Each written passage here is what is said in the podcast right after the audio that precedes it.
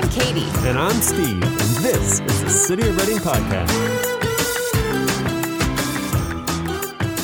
Welcome to a Redding City Council update. For full details on each one of the items covered, or to watch the meeting online, visit cityofredding.org. For any questions, suggestions, or comments, please email podcast at cityofredding.org. Hello, this is Barry Tippin, and I will be providing you a recap of the City Council meeting that was held on September 21st, 2021. It was a lively meeting and it lasted just over three hours. Uh, and that was largely for one item, and we'll talk about that in a moment. But first, we had a couple of presentations. One was a presentation regarding a city council proclamation to declare October 11th, 2021 as Indigenous Peoples History Day in the city of Redding. This is the first time the city council has declared a day for the Indigenous Peoples History Day. And I'm sure it won't be the last. I'm very proud of the city council for taking that action and look forward to the years ahead where we'll do this again. Secondly, we had a presentation from Todd Jones, who's the president of the Shasta Economic Development Corporation, and he provided an update on current activities and accomplishments of the Economic Development Corporation and all that they serve, including the city of Redding, Shasta County, city of Shasta Lake. And there's a lot going on. The Economic Development Corporation has been instrumental in selling properties out of Stillwater Business Park and helping with increasing our air service at the Redding Airport. We appreciate everything that Todd Jones does, as well as the Economic Development Corporation. And uh, we look forward to working with them more in the future. Next, let's talk about the consent calendar. The consent calendar is items that are considered routine and have been already scrutinized by the city council members, and they really don't need any additional conversation before the council takes any action.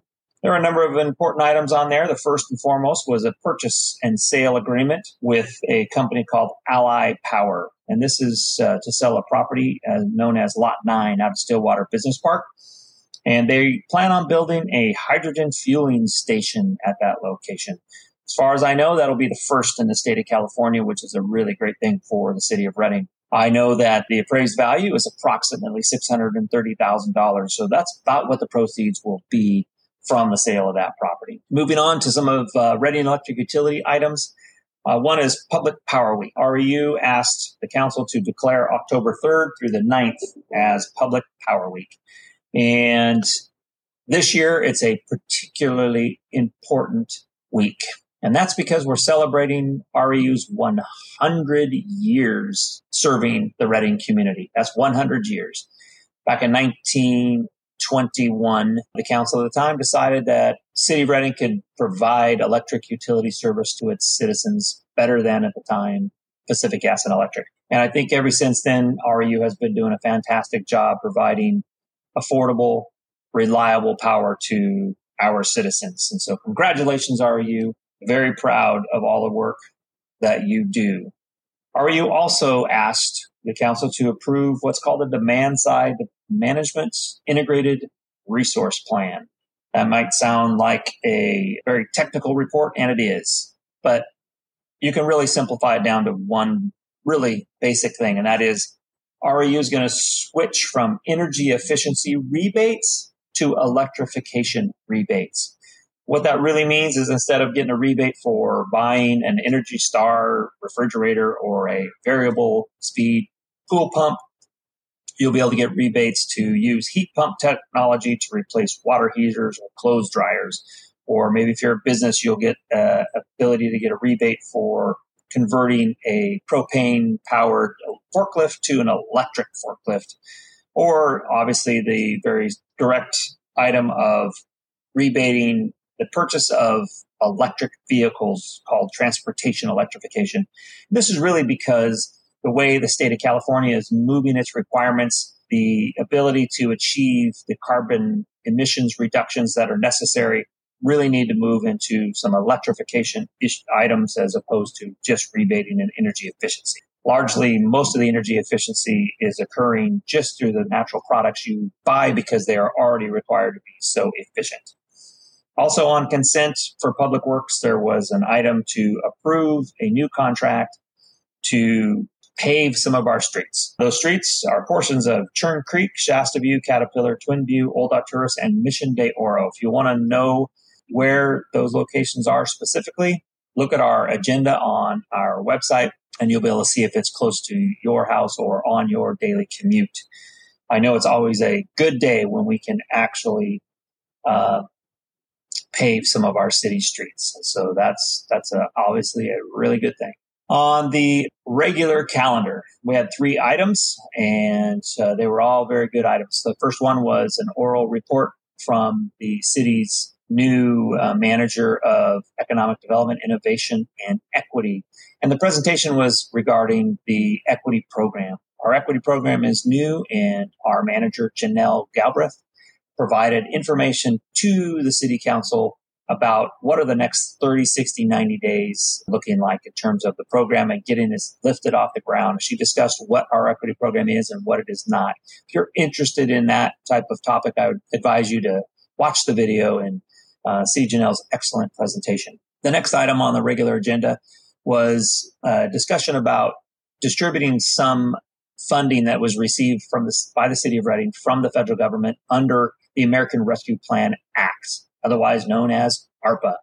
The city council considered a number of different items for distribution. The first was $1.1 million to assist and augment a state program to help individuals and businesses pay back what's called arrearages. That's utility bills that were due and payable uh, by June of 20, the end of June 2021.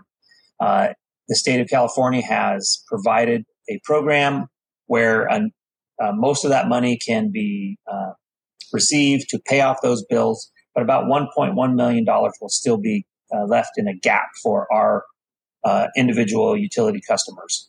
The council used some of this rescue plan money to finish off that gap. And so as many people as possible can be made whole as of July 1st and moving forward really good program, and that will cover all of our utilities that are uh, on our combined utility bill. That'd be water, sewer, electric, and solid waste. The last item of the evening was a discussion regarding city owned properties around the Civic Auditorium and the rodeo grounds. If you hadn't heard, we received an unsolicited proposal from four companies working as one Populous K2 Development Companies, Turtle Bay Exploration Park, and the McConnell Foundation. Because of this unsolicited proposal, a staff report was written and delivered to the city council, and a number of options were provided to the city council. Those would range from take no action, decide to do a master plan for that area using our own resources,